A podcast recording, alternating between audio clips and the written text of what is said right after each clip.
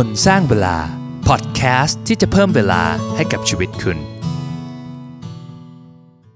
คุณผู้ฟังเคยรู้สึกเหมือนแบตหมดไหมครับ รู้สึกเหนื่อยๆ ไม่มีพลัง ไม่ค่อยอยากจะทำอะไร ในหัวมันตื้อๆมึนๆไปหมด อาการแบตหมดเกิดได้กับทุกคนนะครับ อย่างเวลาเราใช้มือถือเนี่ยเราจะต้องชาร์จวันละหลายรอบเลยใช่ไหมครับ แต่อยากให้ลองถามตัวเองดูครับว่าให้เราชาร์จแบตให้กับตัวเราเองเนี่ยครั้งสุดท้ายเมื่อไหร่ จะรู้ได้ยังไงครับว่าตอนนี้แบตในตัวเราเนี่ยเหลืออยู่เท่าไหร่นะ เราจะดูยังไงนะครับ แล้วเราอยากจะชาร์จแบตร่างกายและจิตใจของเราเนี่ยเราจะทำได้ยังไง episode นี้มีคำตอบให้กับคุณนะครับ สวัสดีครับ ต้อนรับเข้าสู่พอดแคสต์คนสร้างเวลานะครับ ก็ที่ผมเกริ่นไปแล้วนะว่าเราจะคุยกันเรื่องพลังงานนะครับ เป็นเรื่องที่ผมแบบมี passion กับมันมาก เพราะว่าผมรู้สึกว่าการที่เราบริหารเวลาให้ดีอย่างเดียวมันไม่พอ เราต้องบริหารพลังงานของเราให้ดีด้วยนะครับ เพราะว่าไม่งั้นเนี่ยเรามีเวลาแต่พอเราหมดแรงแบบเพลียไม่มีพลังเนี่ยเราก็จะทำงานสำคัญสำคัญไม่ได้นะครับ หรือบางทีเราอาจจะไม่อยากทำงานเลยด้วยซ้ำนะครับ แค่นอนดูทีวีอยู่บนโซฟาก็เหนื่อยจะแย่อยู่แล้ว ซึ่งตัวผมเองนะครับ ก็ไอโดนโรคแบตหมดเนี่ยเล่นงานอยู่หลายครั้งแล้วนะครับ ผมเองก็เลยต้องหาวิธีการจัดการกับมันครับ เนื้อหาของ episode นี้นะครับผมจะอ้างอิงกับตัวบทความของ Harvard Medical School นะครับ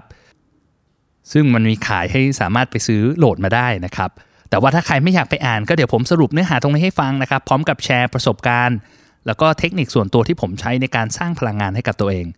ก่อนจะเริ่มนะครับ เราต้องอธิบายก่อนว่าทำไมคนเราถึงรู้สึกเหนื่อย การทำงานของร่างกายเนี่ยเป็นยังไงนะครับ ในร่างกายของคนเราเนี่ยจะมีเซลล์ชนิดหนึ่งครับชื่อไมโตคอนเดรีย ซึ่งเซลล์ตัวนี้จะทำหน้าที่ในการแปลงสารอาหารในเลือดนะครับ ให้กลายเป็นพลังงานโดยอาศัยออกซิเจนจากปอด ซึ่งพลังงานตัวนี้จะเรียกว่าอะดีโนซีนไตรฟอสเฟตนะครับหรือว่า ATP ซึ่งเหมือนเป็นพลังงานในร่างกายทุกอย่างในร่างกาย ไม่ว่าเราจะวิ่งจะเดินจะคิดเนี่ยก็ต้องใช้ ATP ตัวนี้ ร่างกายของเราเนี่ยจะผลิต ATP มาเฉพาะที่พอจะใช้นะครับ แต่ว่าถ้าต้องการกิจกรรมหรือทำกิจกรรมที่ใช้พลังงานเยอะเนี่ย ร่างกายจะผลิต ATP มากขึ้น ก็จะไปดึงพลังงานมาจากกลูโคสที่เก็บอยู่ในกล้ามเนื้อในตับ อีกแหล่งหนึ่งก็จะเป็นไขมันนะครับในร่างกายเอามาใช้ในการสร้าง ATP แต่เวลาเราพูดถึงคำว่าพลังงานเนี่ยจริงๆ ใน paper เนี่ยก็พูดถึงเรื่องพลังงานออกเป็น 2ออย่างนะครับ ก็คือเป็น physical energy กับ mental energy นะครับไอ้ physical energy ก็คืออย่างที่ผมบอกไปเรื่อง ATP ร่างกายเราสึกกระฉับกระเฉง ซึ่งถ้าเราสามารถผลิต ATP ได้เยอะ เราก็จะมีพลังงานไอ้ physical energy ตรงนี้เยอะนะครับ แต่ในเปเปอร์ก็พูดเหมือนกันว่ามันมีอีกอย่างหนึ่งเขาเรียกว่า mental energy ครับ ซึ่งอันเนี้ยมันก็จะเกี่ยวกับความสนใจของเราในเรื่องนั้นๆนะครับ ถ้าเรายิ่งเรารู้สึกว่าอยู่ใน flow หรือว่ามีจิตใจจดจ่อกับ passion หรือกิจกรรมที่เราทำอยู่เนี่ย เราจะมี energy มากขึ้น เทียบกับตอนที่เราต้องถูกบังคับให้เรียน หรือว่าทำอะไรที่เราไม่สนใจเนี่ย energy เราก็จะ drop ลง ซึ่ง episode นี้นะครับ ก็จะโฟกัสกันที่ตัว physical energy นะ เพราะว่าเป็นพื้นฐานของ energy ในร่างกายของเรานะครับ ส่วนเรื่อง mental energy เนี่ยผมอาจจะเอาไว้พูดในโอกาสหน้าแล้วกันนะครับ อีกเรื่องหนึ่งที่ผมอยากจะบอกก็คือว่าแต่ละคนเราเกิดมามีพลังงานไม่เท่ากันนะครับ บางทีเราเห็นเพื่อนหรือคนรู้จักที่มีแบบมีพลังงานไม่รู้จักหมดจากสิ้นเนี่ยนะในขณะที่เราอาจจะรู้สึกแบบไม่ได้ energize ขนาดนั้นอะ่ะเราอาจจะไม่ได้ทำอะไรผิดนะ แค่ว่าเราอาจจะมีพื้นฐานหรือว่ามีพันธุกรรมที่แตกต่างกัน หรือว่าเวลาที่เราเจอเขาเนี่ยเป็นช่วงที่เขา alert หมายถึงว่าเขาอาจจะเป็น morning person คือ alert ช่วงเช้าใช่ไหมเราเองอาจจะเป็นคนที่ alert ในช่วงค่ำๆดึกๆนะมันก็อาจจะแตกต่างกันไปนะครับ ก่อนที่เราจะไปดูว่าจะชาร์จแบตตัวเราเองยังไงเนี่ยเราต้องรู้ก่อนครับว่าตอนนี้แบตเราเหลืออีกเยอะไหมนะ วิธีที่ง่ายที่สุดในการที่จะดูตรงนี้ก็คือต้องเหมือนให้ประเมินตนเองอะครับว่าที่ตอนนี้พลังงานเราอยู่ระดับไหนนะ ยกตัวอย่างละกันสมมติว่าถ้าพลังงานเต็ม 10เนี่ยเราจะรู้สึกกระปี้กระเป๋าเคลื่อนไหวกระฉับกระเฉงเนี่ยเรียกได้ว่าแบบตื่นมาแล้วอยากกระโดดออกมาจากเตียงเลยนะครับ อารมณ์ดีร่าเริง สมองปลอดโปร่ง คิดอะไรได้รวดเร็ว ในขณะที่ตรงกันข้ามเนี่ยศูนย์ก็คือง่วงเหงาหาวนอน ไม่อยากทำอะไรเลย อยากนอนอยู่เฉยๆทั้งวันนะครับ เราลองประเมินตัวเองด้วยว่าเฮ้ยณเวลาเนี้ยคะแนนของพลังงานเราอยู่ที่เท่าไหร่ เต็ม 10 เราได้กี่คะแนนนะครับอย่างของผมเนี่ยช่วงที่มี energy peak ที่สุดเนี่ยก็จะช่วงประมาณสัก 10 โมงนะหรือว่าช่วงที่หลังออกกำลังกายสัก 30 นาทีประมาณเนี้ยช่วงนี้จะพีคถ้าออกกำลังกายไม่ได้เยอะมากนะ แล้วก็ช่วงที่ได้ทำอะไรสนุกสนุกเช่น ไปพูดบนเวที หรือว่าฟังอะไรที่มัน inspiring พวกเนี้ยจะทำให้ผมมีระดับพลังงานที่เยอะ ก็เรียกได้ว่าแบบ8 90 ประมาณเนี้ยนะครับ แต่ช่วงที่ผมดรอปที่สุดก็จะเป็นช่วงหลังกินข้าว แล้วก็ช่วงประมาณสัก4ถึง5โมงเย็นเนี่ยช่วงนี้ energy ผมจะเหลือประมาณสักผมว่า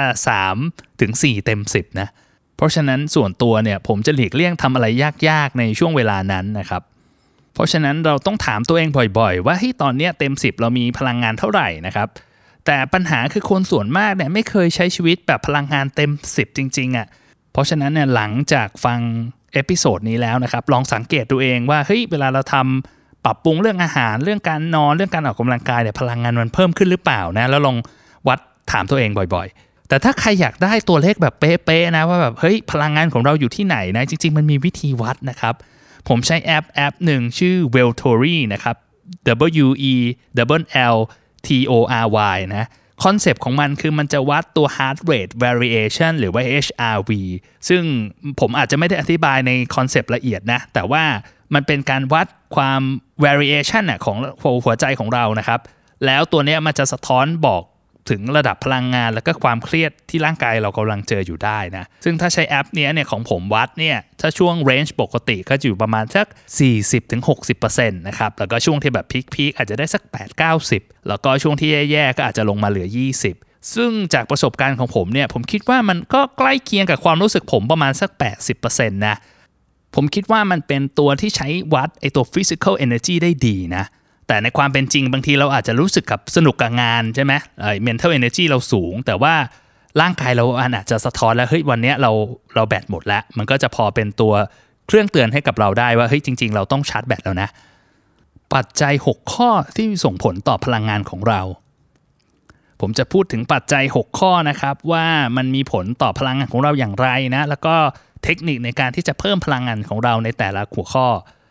ข้อแรกคืออาหาร ร่างกายคนเรานะครับใช้พลังงานไปกับการย่อยอาหารเยอะที่สุด เยอะกว่าการใช้ชีวิตในประจำวันทุกอย่างเลยอะเพราะว่ามันต้องใช้พลังงานเยอะมากในการที่จะย่อย แล้วก็แปลงอาหารตรงนี้ให้เป็นสารอาหารที่ร่างกายสามารถดูดซึมแล้วเอาไปใช้ได้ ฟังดูน่าเหลือเชื่อเหมือนกันนะครับ ว่าการย่อยอาหารเนี่ยมันใช้พลังงานในร่างกายเยอะขนาดนั้นเลยเหรอแต่ผมเชื่อว่าทุกคนคงรู้สึกได้นะครับ เวลาเราทานอาหารเยอะเงี้ยหลังทานข้าวเที่ยง หรือว่า ข้าวเย็นเนี่ยเรารู้สึกเพลียแล้วก็แบบเหมือนง่วงเหงาหาวนอนนะโดยเฉพาะมื้อไหนที่เรากินเยอะๆเนี่ยแน่นอนมันสะท้อนให้เห็นว่าเฮ้ยการย่อยอาหารเนี่ยมันใช้พลังงานของเราไปเยอะมากนะครับ ปัญหาที่คนเจอเนี่ยมันจะมีอยู่ 2 เรื่องครับ เรื่องแรกคือเรื่องของปริมาณอาหารเนี่ยผมเองก็มีปัญหาข้อนี้เยอะเหมือนกันครับบางทีอิ่มแล้วก็กินอีกหน่อยนึงหน้าอะไรเงี้ยพอกินอิ่มเสร็จแล้วก็ตามด้วยขนมหวานนะหรือแบบอาจจะมี น้ำปั่นส่งท้ายอีกทีหนึ่งนะครับ ซึ่งกลายเป็นว่าเรากินเยอะกว่าที่เราควรจะกินเยอะ แล้วมันเต็มทะลุกระเพาะเลยนะครับ ถ้าเต็มร้อยผมอาจจะบางทีกินไปร้อยสิบเปอร์เซ็นต์ร้อยยี่สิบเปอร์เซ็นต์ก็มีไอการที่เรากินเยอะผิดปกติเนี่ยมันทำให้ร่างกายเราต้องใช้พลังงานเยอะมากครับ แล้วหลังจากนั้นนะผมรู้สึกแบบง่วงแบบ crash เลยแบบไม่มีแรงทำอะไรเลยนะครับวิธีแก้ก็คือว่าให้กินแค่ 80%ของความอิ่มของเราครับ กว่ากลไกในร่างกายของเราเนี่ยจะสั่งบอกเราว่าร่างกายเราอิ่มแล้วเนี่ยมันจะใช้เวลาประมาณ 20 นาทีครับ เพราะฉะนั้นเนี่ยถึงเรากินไม่เต็มร้อยนะแต่รอรอสักหน่อยเราจะรู้สึกอิ่มเอง อีกเรื่องหนึ่งครับคือเรื่องอาหารที่เรากินเนี่ยคือหลาย ๆ คนเนี่ยอาจจะรู้สึกว่าเวลาเราทานของหวานหวานนะพวกน้ำโดยเฉพาะน้ำหวานนะหรือแบบน้ำอัดลมเนี่ยเราจะรู้สึกสดชื่นกระปรี้กระเปรานะครับ ซึ่งถ้าไม่นับว่าคาเฟอีนที่อยู่ในน้ำอัดลมนะ ถ้าเอาแค่น้ำตาลเนี่ย การที่เรารู้สึกกระปรี้กระเปร่าเนี่ย เพราะว่าน้ำตาลมันถูกดูดซึมเข้าไปในกระแสเลือดใช่ไหมครับ แล้วทำให้เรารู้สึกมีพลังงาน แต่พอน้ำตาลเยอะเกินไปเนี่ยร่างกายก็จะส่งสารตัวหนึ่งออกมา ก็คือตัวอินซูลินนะครับ เพื่อคุมให้น้ำตาลมันลดลง พออินซูลินเข้ามาจัดการเนี่ยน้ำตาลมันก็จะลงมาต่ำแล้ว แล้วเราก็รู้สึกเขาเรียกว่าชูการ์คราช ก็คือพอหลังจากทานหวานๆจะแบบรู้สึกพีคมาก แล้วก็ทิ้งสักพักหนึ่งก็สุดเพลียหมดแรง ซึ่งในบทความนี้เขาก็ให้หลักว่า ให้เลือกทานอาหารที่มี glycemic index ต่ำๆนะครับหมายความว่าร่างกายต้องใช้เวลานานในการที่จะแปลงไอตัวอาหารตรงนี้ให้เป็นพลังงานนะครับ ในขณะกลับกันเนี่ยถ้าสมมติว่าอาหารที่มี glycemic index สูงๆเนี่ยแปลว่าเป็นอาหารที่สามารถถูกแปลงเป็นพลังงานได้รวดเร็ว อาหารที่มี glycemic index สูงๆนะครับก็พวก ข้าวขาว พาสต้า พิซซ่า ขนมปังอะไรพวกนี้นะ ส่วนอาหารที่มี glycemic index ต่ำๆก็คือพวกเกี่ยวกับธรรมชาติหน่อย พวกแครอทแอปเปิลผลไม้นะ ซึ่งพวกนี้มันหวานนะ แต่พอ glycemic index มันต่ำเนี่ยมันทำให้ไม่มีอาการ sugar crash นะครับทำให้แบบพลังงานเอาไปใช้ได้เนี่ยมันสม่ำเสมอตลอดวันจากประสบการณ์ส่วนตัวนะครับ ผมเห็นได้ชัดเลยนะ ถ้ามื้อเที่ยงมื้อไหน ผมทานข้าวเยอะนะ ข้าวขาวเนี่ย ถ้าไม่ใช่ข้าวกล้องนะ จะรู้สึกแบบโหมันมี sugar crash แบบหนักมาก แล้วก็เทียบกันสำหรับมื้อที่ผมไม่ทานข้าวเลย อาจจะเป็นสลัดกับสเต็กไก่หรืออะไรพวกนี้ร่างกายจะไม่ได้รู้สึกเพลียเท่ากัน อาหารอีกประเภทหนึ่งที่ควรหลีกเลี่ยงนะครับ ก็คืออาหารที่มันมีพวกไขมันอิ่มตัวเยอะๆนะครับ เช่นแบบพวกเฟรนช์ฟรายเบอร์เกอร์อะไรพวกนี้ เพราะว่านอกจากจะไปอุดตันในเส้นเลือดแล้วเนี่ยมันมี research มาว่ามันเกี่ยวโยงกับเรื่องอาการล้าแล้วก็เพลียในร่างกาย ประเด็นที่ 2 คือเรื่องน้ำครับ การกินน้ำให้เพียงพอเนี่ยมันถือว่าเป็นเรื่องสำคัญระดับเซลล์เลยนะครับ ร่างกายของคนเราเนี่ย5ถึง60%ของน้ำหนักตัวก็คือน้ำแหละครับเราควรทานน้ำวันละกี่ลิตรนะ หลายคนอาจจะเคยได้ยินว่าเฮ้ยอย่างน้อย 2 ลิตรใช่ไหม แต่ส่วนตัวผมคิดว่าเอาเซฟอะ3ลิตร เพราะว่าน้ำเนี่ยกินเยอะถ้าระดับแค่แบบ 3 ลิตรเนี่ยมันไม่ได้เป็นโทษต่อร่างกายนะครับ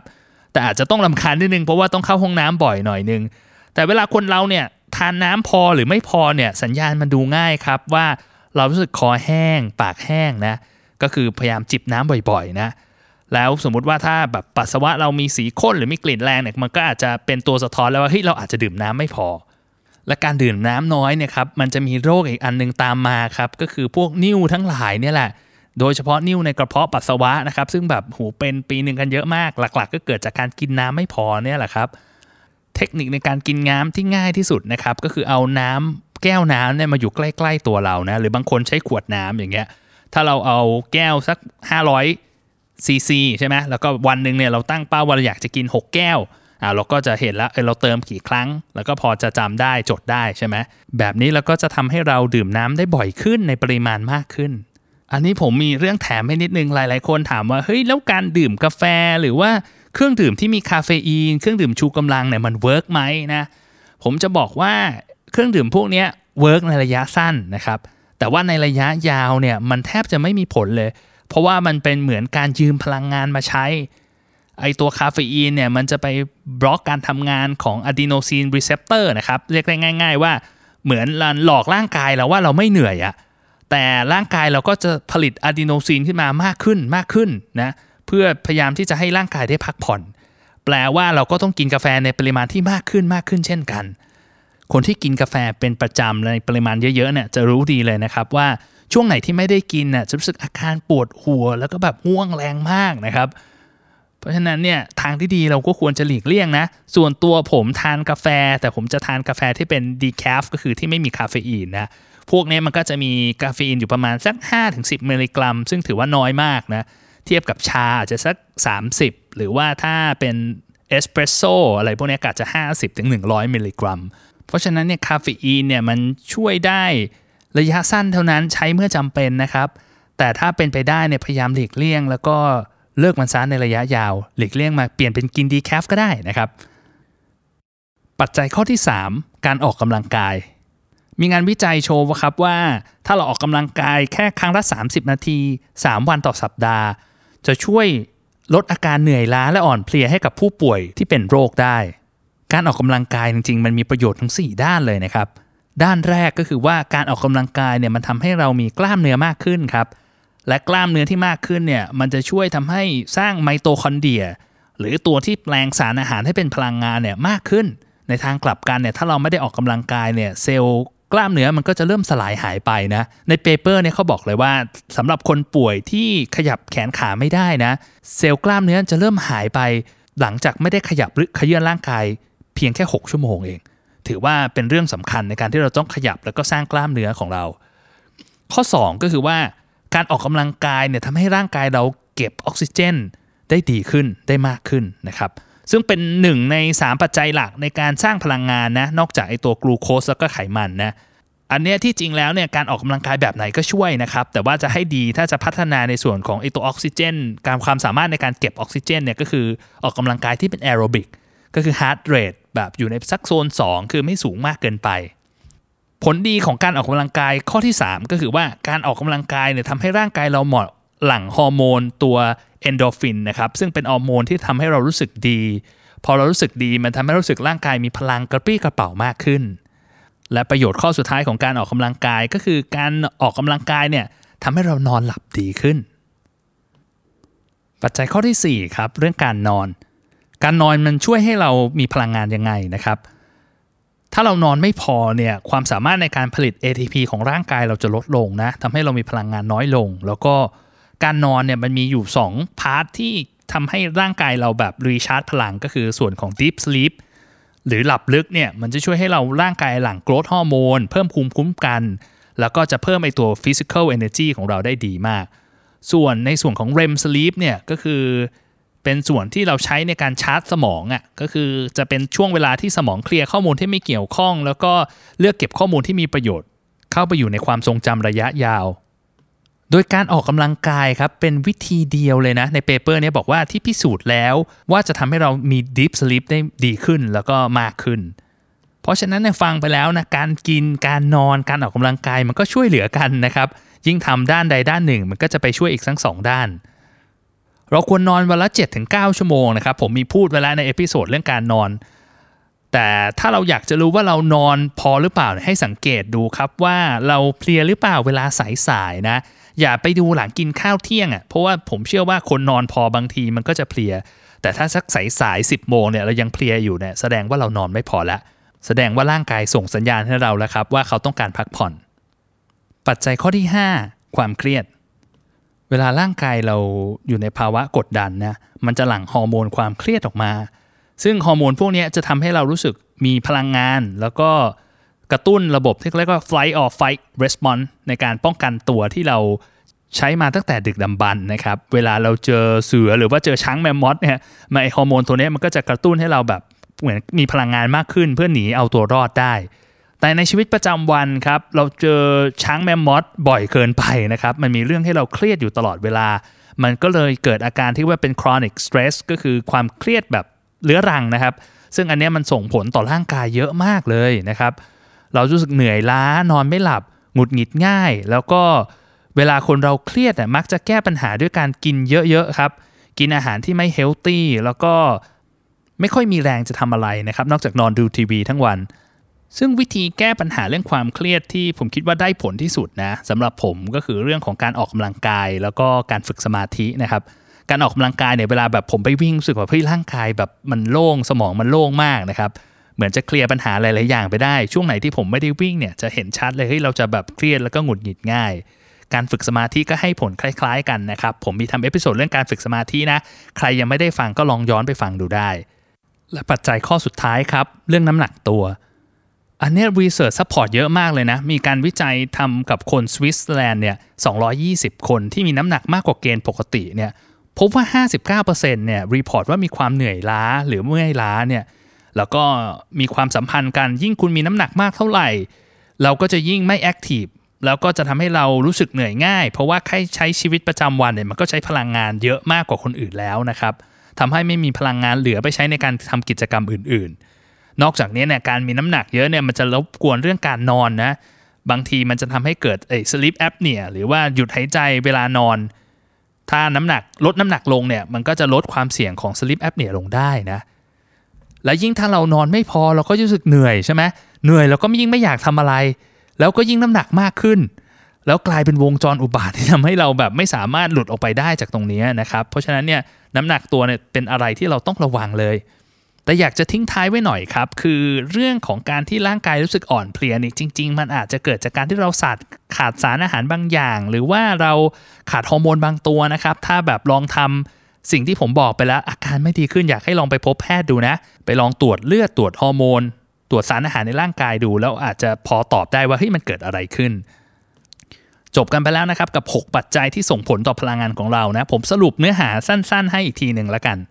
ก็คือว่าเราควรจะทานอาหารที่มี glycemic index ต่ำๆนะครับก็คือว่าแปลงเป็นพลังงานช้าเนี่ยในปริมาณที่เหมาะสมนะครับก็คือผมแนะนำสักประมาณ 80%ของความจุกระเพาะเรานะครับดื่มน้ำให้เพียงพอ หลีกเลี่ยงการพึ่งพาคาเฟอีนในระยะยาวนะครับออกกำลังกายให้เป็นประจำ 30 นาที 3 ครั้งต่อสัปดาห์ นอนให้พอวันละ 7-9 ชั่วโมงทำแบบนี้นะครับ ร่างกายก็จะจัดการกับความเครียดได้ดีขึ้น น้ำหนักตัวก็จะลดลง แล้วก็ทำให้พลังงานในชีวิตประจำวันเนี่ยเพิ่มมากขึ้น ฟังแล้วก็อย่าลืมเอาไปลองทำดูนะครับ เราบริหารเวลาได้ดีแล้วก็อย่าลืมบริหารพลังงานของเราให้ดีด้วยนะ ไม่งั้นเวลาที่หามาได้เนี่ยเราก็จะไม่สามารถใช้มันได้อย่างเต็มที่ เราใช้มือถือก็ยังต้องชาร์จนะขับรถยังต้องเติมน้ำมันแต่ร่างกายที่เราใช้เราไม่เคยดูแลมันเลยนะครับ แบบนี้สุดท้ายมันก็จะไม่ยั่งยืนนะรถเสียหรือว่ามือถือพังเนี่ยมันยังพอมี ซื้อใหม่หาใหม่ได้นะ แต่ร่างกายพังแล้วเนี่ยเราซื้อใหม่หาใหม่ไม่ได้นะครับ เพราะฉะนั้นเนี่ยดูแลมันให้ดีนะครับ แล้วฟังแล้วเนี่ยถ้ามันมีประโยชน์ก็อย่าลืมแชร์ จะได้แบ่งพลังงานดีๆ แบบนี้ให้กับคนที่คุณห่วงใยนะครับ ขอให้ใช้ชีวิตแบบพลังเต็มร้อยทุกวันนะครับ แล้วพบกันใหม่ครับ สวัสดีครับ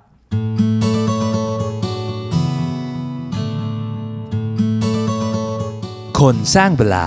พอดแคสต์ที่จะเพิ่มเวลาให้กับชีวิตคุณ